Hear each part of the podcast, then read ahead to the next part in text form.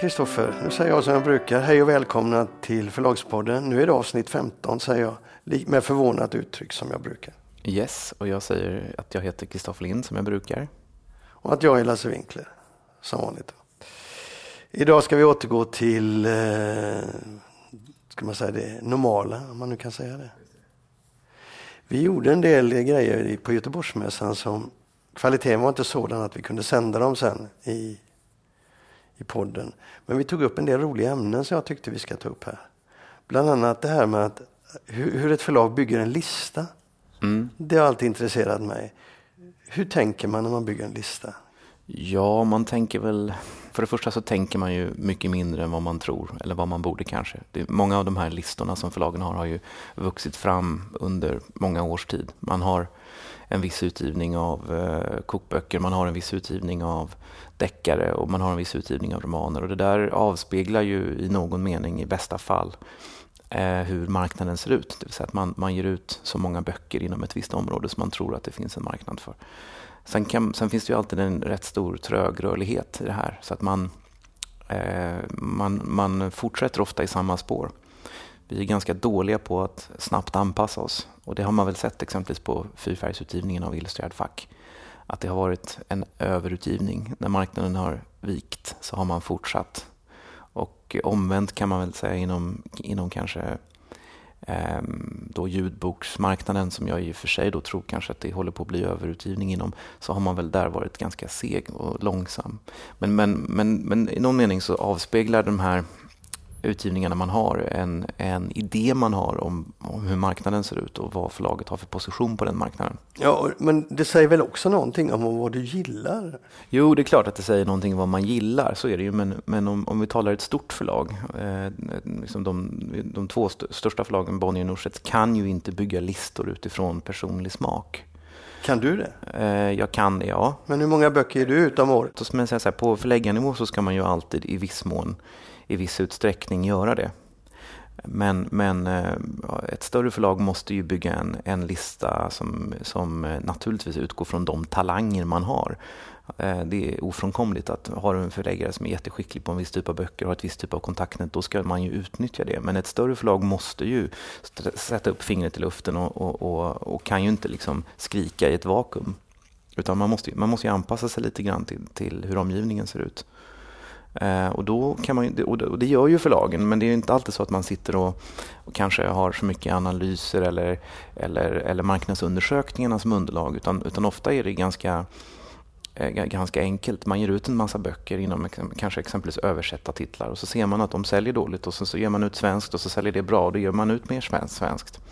Och just det har vi ju sett att eh, svenskar har ökat explosionsartat, inte minst på de stora förlagen. Men hur många böcker ger du ut per år? Ja, men jag måste fråga det. Ja. Nej, men det, det är en fråga som vi får ibland, eller jag får ibland. Jag brukar alltid skruva lite på mig för att jag tycker den är svår att svara på. Ehm, eh, dels för att jag exakt inte vet, dels för att det beror på hur man räknar som jag brukar säga. Vi har ju numera en, en rätt stor utgivning av barnböcker. Och på vår, i vår barnboksutgivning så har vi både pysselböcker och bilderböcker och pekböcker. Och där kan du ganska lätt och ganska snabbt få ett stort antal titlar som låter som att det är väldigt mycket. Sen har vi en ganska liten utgivning av eh, eh vi, har, vi har ganska få svenska författare som skriver en bok om året. Vi skulle behöva kanske fler. Men den typen av författare är mycket mer tidskrävande. Eh, och sen har vi eh, en stor numera då utgivning av ljudböcker eh, även licens, inlicensierade ljudböcker. Så det, beror, det beror väldigt mycket på hur du, hur du räknar, men det, det, det är en ganska stor, stor lista. Men för att ge folk en känsla av vad det handlar om ändå, på ett ungefär? Ja, men det är, som, det är som jag säger också, det beror på hur många format du ska räkna. Om du ska räkna en ljudbok då som, en, som, som vi inte har gjort i original, ska du räkna den som en extra titel eller inte? Och om, du, om, du, om, jag, om, du, om du räknar en pysselbok, om du jämställer, om du säger 200 titlar, för det, det är ungefär vad det är. Men om, om du i det har 20 pysselböcker så ger det en ganska skev bild, för det är inte 20, 200, 200 liksom, eh, svenska, författare, svenska romanförfattare. Så det, det är en utgivning som är som låter större än vad den är. Okej, okay. Eh, det var ändå, man får en, mm. en, känsla av att det är rätt mycket. Samtidigt, det, det är ju inte bara liksom att eh, fylla i klossar i ett bygge, utan det är också så, jag antar Att det är också så att du hela tiden är på jakt efter det nya, det oväntade, det överraskande. Det måste ju finnas utrymme för det också. Ja, alltså Eller nu- tänker jag fel där? Nej, men du tänker ju rätt, men du tänker ju så naivt. Va? Alltså det, det är klart att man, man vaknar ju inte varje morgon, inte jag i alla fall, och så tänker, och så tänker man så här, åh, idag ska jag gå till jobbet och upptäcka den nya litteraturen, det spännande, det som kommer öppna upp nya perspektiv. Och, jag- och jag vaknar ju inte varje morgon som, och, och tänker att jag, du är ofta inne på det, att bokbranschen har en så stort ansvar. Jag vaknar inte varje morgon och tänker att nu ska jag rädda demokratin, utan man vaknar varje morgon och så tänker man nu är det ytterligare en dag där man ska dra ihop pengar till, till, till, till löner och, och skatter och så vidare. Så det är absolut så att man fyller på klossar. Eh, och, och, där, och där kan det vara så att man, exempelvis då så, så kan det vara exempel, så att vi har ju då en, på, på, på spänningsområdet så har vi en, en utgivning av eh, rätt mycket engelska psykologiska deckare. Eh, och det är helt enkelt för att det kommer väldigt mycket bra engelska psykologiska deckare och vi har haft en stor framgång med inte minst Claire McIntosh. Ehm, och ehm, då, då blir det väldigt lätt så att man, man fortsätter med det. Och sen så gav vi ut en, eh, en spansk eh, feelgood-roman som eh, kom förra året, som vi tyckte mycket om. Vilken var det? Ehm, det är så pinsamt, jag kommer varken ihåg författarnamnet eller vad boken hette. Den hette boken, titeln var Förbjudet att visa ohämmade känslor i pensionatets entré. Och det var en bok av en spansk författare som har sålt flera miljoner ex i Spanien. Eh, och vi tyckte alla att den var ganska bra. Alltså den, fanns, den hade dramaturgiska poänger. Det var inte någon stor litterär bok på det sättet, men vi tyckte att den rent dramaturgiskt var bra och det var en, det var en härlig bok. Eh, och då, och då, och den, den, den funkade inte alls. Eh, och det, och då, då får man en, då, när vi gav ut den, då gick vi ändå utanför boxen. Då gjorde vi ändå något annorlunda. Vi, vi tog något som var inte anglosaxiskt, angloamerikanskt eller nordiskt eller svenskt, utan vi gick till Sydeuropa och liksom hittade något annat. Och det var lite andra miljöer, lite andra människor och lite annan, en lite annan problematik. Eh, och då funkar inte det och då, då blir man lite bränd på det och då undviker man den typen av böcker. Och sen så, sen så har man då ett annat sätt som är väldigt vanligt att tänka när man bygger listor, det är att man ibland kan man tänker irrationellt. Man tänker att nu har vi åtta stycken anglosaxiska spännings, psykologiska spänningsfattare så vi kan inte ha nionde eller tionde. Och oftast är det precis det man kan. För då, då letar man efter något annat och så hittar man något udda som man själv tycker är bra och så funkar inte det. Och så ångrar man sig. Ja, ångra sig vet man väl inte, men jag tror att ofta, så, ofta är det så med, på förlagen att, att eh, vi som sitter på förlagen tröttnar, men läsarna kanske inte alltid tröttnar. Eh, ett annat sådant exempel är den historiska utgivningen. Vi har ju en, en stor utgivning av andra världskriget. Och det är ju naturligtvis något som, som eh, vi är roade av, både Anders Gustafsson och jag som, som ansvarar för den utgivningen. Men det är ju också något som är väldigt styrt utav, av efterfrågan. För så fort som vi tar in äldre historia och ofta när vi gör det så gör vi det för att vi själva tycker det är väldigt kul och för att vi vill ha en variation på vår lista. Då säljer det mycket, mycket mindre. Och du har, jag vet att har, det, det, jag säger är helt enkelt att man kan, ofta på förlagen så tycker vi att vi kan inte göra, vi kan inte göra det här igen och igen och igen och igen. Och så gör vi det igen och det är ändå det som funkar bäst. Vi är väldigt trötta nu exempelvis på, eh, nej jag ska inte säga att vi är trötta, men det finns väldigt, det, det, konkurrensen är ju otroligt stor inom svenska deckarförfattare som skriver polisdeckare som utspelar sig i småstäder med livspussel. Och därför tycker vi att det är väldigt roligt när det dyker upp något som är lite originellt. Men det originella tenderar nästan alltid att gå sämre. Du ser helt chockad ut. Nej, jag är bara blivit, så jag fick en momentan eh, känsla av depression. ja, du ser helt chockad ut. Nej, jag vet ju att det är sådär. Men att ständigt bli påminn, eller att, att bli påminn om det gör ju mig lite deprimerad. Så. Eh, jag har själv inga problem med det där att, att jag gillar böcker som eh, tillhör liksom utkanten eller som är lite speciella. Så. Eh, Jag har inga problem om andra tycker om dem eller inte. Men jag vill ju att de finns, att författarna kan klara sig och skriva den där. Va? Jo, nej men jag, alltså det, det är ju det enda jag försöker beskriva det är att de här listorna som man bygger, de styrs ju väldigt mycket av, av hur marknaden ser ut. Eh, och att eh, förläggare och redaktörer gärna, gärna vill ha en större bredd och gärna vill ha, ha in andra språkområden, gärna att lyfta fram något annat för att vi själva tröttnar men att vi oftast då glömmer bort att, att läsarna är ganska konservativa. Sen är det- går det ju trender naturligtvis i, i, i det här och det kan vi se sen när vi talar om, om de här nomineringarna till Deckarakademin exempelvis. Ja, då byter vi ämne. Mm.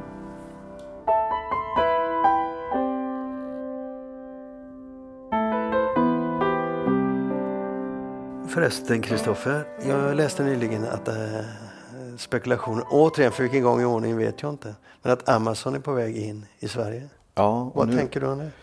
Jag tänker att det är ju, det, vi, har, vi har ju talat om det här länge, redan 2011, 2012 så vet jag att man talade om att de var på väg hit. Och sen hörde jag man för några år sedan att de hade hyrt något kontor vid Norra Bantorget och sådär. Allt, ingenting har visat sig stämma.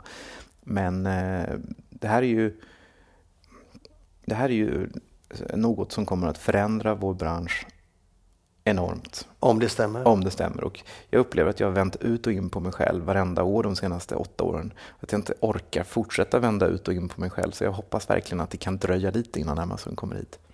Ja, fast jag tror att tiden är mogen och de kommer ju inte som bokhandlare. De kommer ju som eh, The Everything Store som de kallas.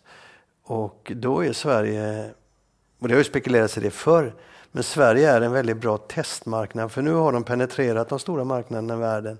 Det kan vara dags för dem att ta ett steg till om de ska fortsätta så som de gör. Och då kan eh, nordiska länder vara en bra testmarknad. Vi har mm. väldigt bra penetrering av eh, smartphones. Vi är teknikmedvetna. Det gäller inte bara Sverige, det gäller Norge och kanske delvis också ja, Danmark. Och vi är löjligt imponerade av allt amerikanskt. Dessutom. Men sen har vi också väldigt mycket eh, vår hantering av pengar går via, via kort mm. och inte längre via kontantbetalning. Och det där är sådana saker som gynnar näthandeln. Och sen kan de också se att eh, svenskar ligger väldigt långt framme när det gäller tilltro till näthandel. Och... Det finns ju ett annat argument också som gör, kommer, gör, kommer underlätta för Amazon att, att bara likt kakmonstret glufsa i sig den svenska marknaden och det är ju de fria priserna. I Tyskland, Tyskland och i, i eh, Frankrike så har ju Amazons möjlighet att, att konkurrera med pris begränsats. Mm. Och det gör ju att man inte på grund kan, av fasta priserna? På grund av fasta priserna. Och det gör, I Sverige så är ju folk så snåla. Så att det är bara pris som är avgörande i alla lägen. Så att eh, kan inte, när Amazon kommer hit och sänker priserna under Adlibris då kommer de, det kommer vara hemskt. Alltså det där, ja, jag, jag kan tänka mig att den här debatten om fria fasta priser som har funnits Den kommer blåsa upp när... Den kommer blåsa upp mm. enormt om Amazon går in och jag är, ju, jag är ju emot egentligen eh, fasta priser men om ni kan hindra Amazon så är jag för det. Varför är du emot Amazon? Därför att det kommer ju, del, dels kommer de, del, av, av, lite olika skäl jag är emot det, men jag, jag, dels gillar jag inte företag som, som är så stora så att du i princip inte kan ha en kommunikation med dem. Eh, med, med de befintliga aktörerna kan du ändå prata. Och du kan liksom resonera och du kan förhandla. Med, Adlibris, eller med, med, Amazon så blir det take it or leave it. Det finns liksom inte ett utrymme för, för någonting. Det är som om du har synpunkter på något som Facebook gör. Försök att få kontakt med någon som jobbar på Facebook. Lycka till. Du har inte heller, på Amazon så har du ju, de har ju inga redaktörer som sitter och tipsar om böcker utan allt styrs av logaritmer och vad du ger för rabatter. Mm. Så det kommer bli, det kommer bli en, en, ganska tråkig, eh, en ganska tråkig superkommersiell robot som vi ska jobba med. Och sen så tycker jag att det är tråkigt med fyra företag som kontrollerar hela världen. Ehm, det, det är liksom en, en, ur, en kulturell urarmning. Du närmar alltså min romantiska position. Ja, jag tycker det. Och sen, sen, sen då det tredje som jag är rädd för, det är ju att eh, vi ser ju nu att tillväxten för nätbokhandeln är inne i en andra våg.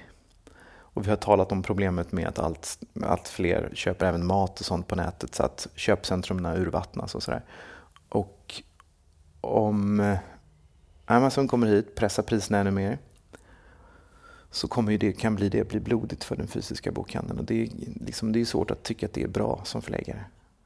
Ja, och som kund, alltså, eh, det vi har pratat om tidigare, hur, hur, hur det kommer liksom och avfolka den fysiska miljön. Ja. Det, som kommer bli väldigt deprimerande i så fall.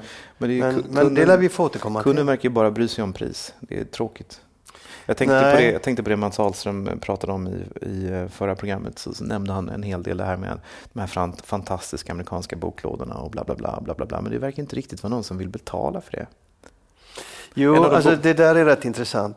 Eh, I Sverige verkar det inte vara det i alla fall. Nej, så ser det ut Ingen nu. som bryr sig i Sverige om att det ska finnas eh, levande kaféer och restauranger eller boklådor, utan man vill bara ha det billigast jämt.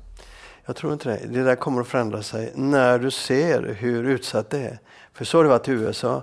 den här utvecklingen har gått mycket längre i USA. Och Mm. när du har sett hur hotade den oberoende bokhandeln varit, då har det som alla ekonomer säger är omöjligt, att folk röstar med hjärtat och, med eh, och, och, och liksom med, med huvudet och väljer att gå och stödja de här bokhandlarna mycket medvetet.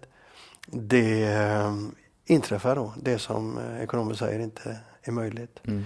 Men där har du en oerhört intressant eh, situation i USA där du har extremt polariserade eh, åsikter om detta. Du har, Amazon har eh, väldigt väl eh, artikulerade, väldigt starka supportergrupper och eh, starka likadana kritiker. Mm. Men det där kommer vi antagligen, om det blir så att Amazon går in så kommer vi ta upp det rätt mycket. Ja, i, jag tycker alltså att Amazon är ett fantastiskt företag och den tjänst de erbjuder är helt otrolig och de har ju verkligen inneburit fantastiska förbättringar. Det är bara det att det är så tråkigt med allt som de slår sönder i sin framfart. Så är det. De är ju världens mest serviceinriktade företag. Jag, jag, jag vet ingen som har bättre service än Amazon. En annan sak bara om det där med lokal, att stödja det lokala och sådär. Att, att det, här, det här alternativa som har växt fram i USA. Vi, har väl sett det lite grann kanske också, även om i mycket liten skala har vi väl sett det i England också. Men, Ja, det växer där. Ja, det växer där. Men också att, att den här förändringen som Waterstone har gått igenom, där man söker sig tillbaka till det lokala och bort från kampanjer och här saker. Jag tycker nog ändå att vi i Sverige har, vi är inte där, men vi har ändå sett hur den svenska bokhandeln har blivit oändligt mycket bättre. Alltså de har verkligen spottat upp sig, tycker jag faktiskt. Ja, jag är inte överens med det där. Men, men, men, men visst, man kan prata om det. Såg du Blackwells nya butik i Oxford? Nej, Eh, Den var rätt rolig. var De- skulle jag sett den? Jag har inte varit i Oxford. Nej, Bookseller visar bilder. De har ett stort träd mitt i, i lokalen. Okej. Det var rätt roligt. Mm. Det har inget med bokförsäljningen att göra. Men det är lite speciellt.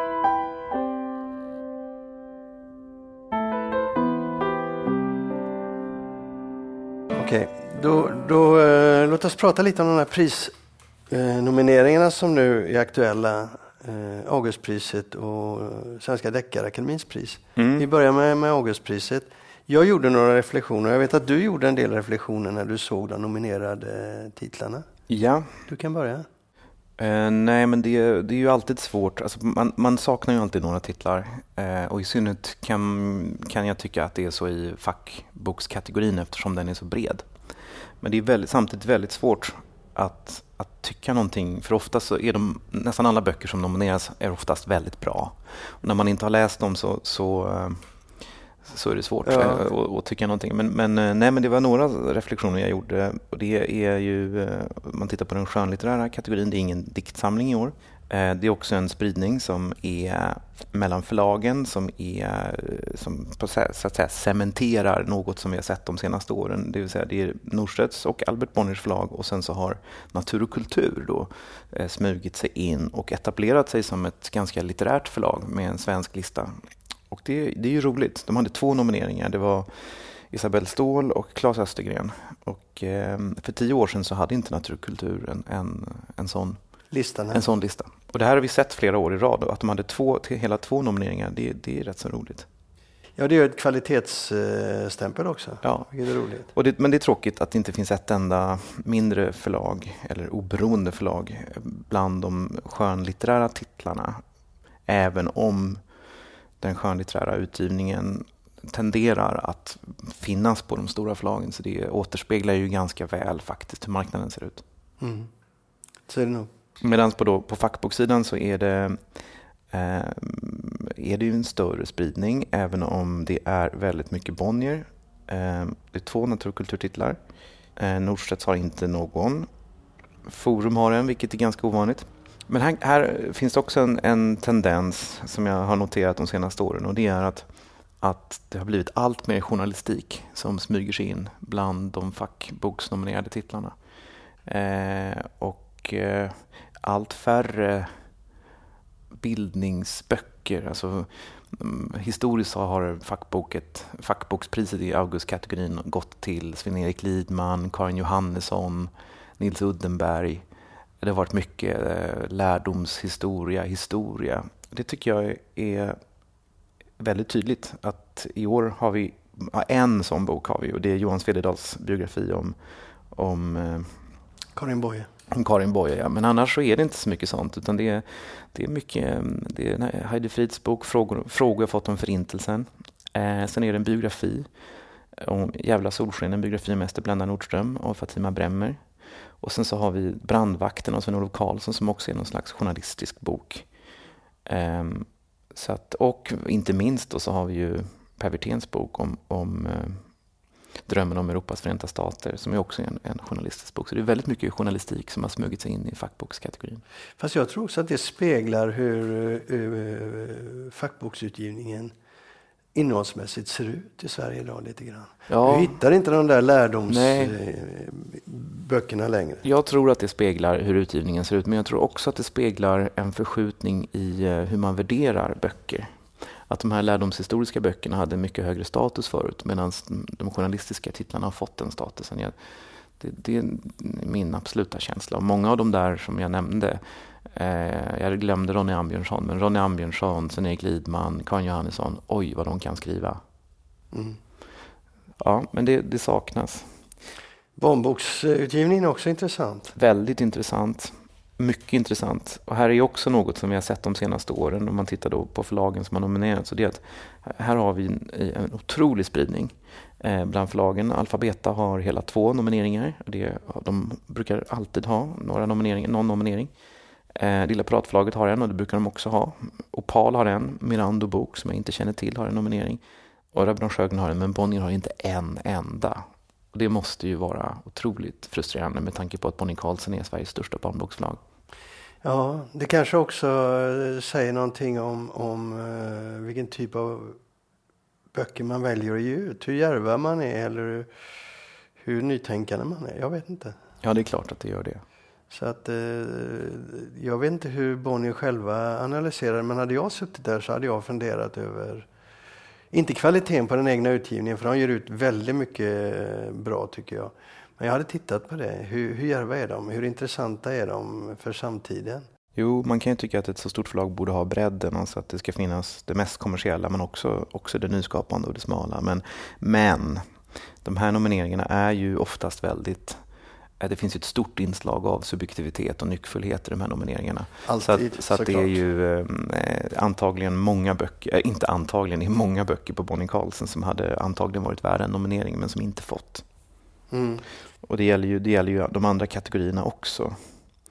Men eh, en, en sak med fackbokskategorin som är problematisk tycker jag, är ju, och det, på ett sätt gäller det barn och ungdomsböckerna också, för det är att man, att man jämför äpplen och päron.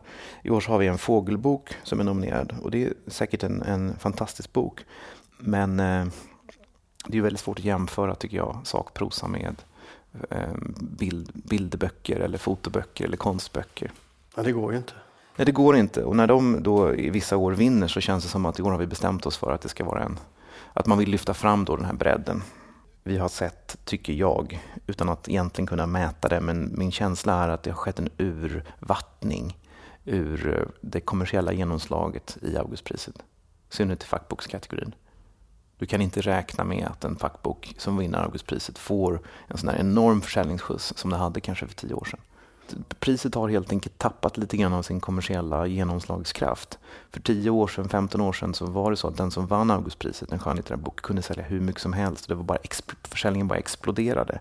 På fackbokspriset var det, det var mycket lägre effekt, men det var fortfarande en väldigt stark effekt. Och nu har vi haft några priser, jag behöver inte nämna vilka exempel, men vi har haft några där försäljningen har varit mycket måttlig. Mm. Och det är också ett så säga, hot mot priset. Därför att det här är ju inte någon stor prissumma. Men det är ett pris, tanken med priset är ju inte att man ska det är inget självändamål utan det här är förläggarföreningen som står bakom och tanken är ju helt enkelt att lyfta fram eh, boken i samhället. Att, liksom ha, att, att det ska vara mer fokus på, på, på böcker. Och det är ju väldigt framgångsrikt på så sätt att det skrivs väldigt mycket om Augustpriset. Den som vinner Augustpriset får väldigt mycket uppmärksamhet och det är ju bra. Men det, ja, måste, det också, bra. det måste också sälja bra. Och skulle man införa fler kategorier så blir det en, för, en förfärlig urvattning. I rest my case. Okej? Okay. Ska vi ta och snacka lite om eh, Deckarakademins eh, nomineringar? Ja, det kan vi göra, för den är också intressant. För här kan man också se då ganska tydliga tendenser kan man väl säga. Vi börjar med den svenska, klass, eh, den svenska nomineringarna. Mm. Där har vi då, jag kan nämna dem eftersom det bara är fem stycken. Kristoffer Karlsson, Anders Lamotte, Thomas Engström, Camilla Grebe, Anders Roslund och eh, Stefan Thunberg. Eh, och det är tre stycken Bonnierförfattare och sen är det två stycken piratförfattare. Så det är ju en eh, ganska dålig spridning får man säga. Men återigen en spridning som ganska väl avspeglar att de, de stora kommersiella deckarförfattarna idag, svenska, inte ligger på små förlag utan på stora förlag. Ja. Men det, jag, har, jag har inte läst någon av de här böckerna men jag vet att flera av de här författarna är otroligt duktiga. Jag tror att det är bra böcker allihopa. Eh, men det var inget som var oväntat, det var inget namn som var nytt eller så. Men jag tror att, jag tror att det är en, en jag tror att det, det, det, här är bra, bra böcker, det är jag helt övertygad om. Den, det som är mer intressant för mig då, det är ju den utländska listan. Ja, och där måste ju du ha fått, eh, eh, du måste blivit glad för att den här listan skiljer sig, tycker jag, ganska mycket från hur de här listorna brukar se ut. Eh, nämligen så är det tre amerikaner och det är bara en nordisk författare. Ja, det gläder mig inte speciellt, men det som är intressant för mig det är att det är småförlag allihop. Jo, men att att det är amerikaner tycker jag är väldigt intressant för att den amerikanska, den amerikanska eh, spänningslitteraturen har ju varit väldigt svårsåld och har varit väldigt lite översatt och har varit väldigt frånvarande eh, de senaste åren i motsats mm. till hur det var på 80-talet och början av 90-talet. Och nu ser vi här att de kommer tillbaks och de som kommer tillbaks nu det är inte, det är inte liksom Tom Clancy utan det är riktigt eh, bra kvalificerade författare. Läs upp den listan så får du se. Det är Flynn Barry som har boken Sargad på Louise Beckelin förlag. Bill Beverly, Dodgers Southside Stories, alltså gamla kalla kulor. Ray Celestin, Mafioso. Också Southside Stories. Ja. Anna Riel, Koda, Modernista och Karen Slaughter, Det förhäxade på Harper Collins.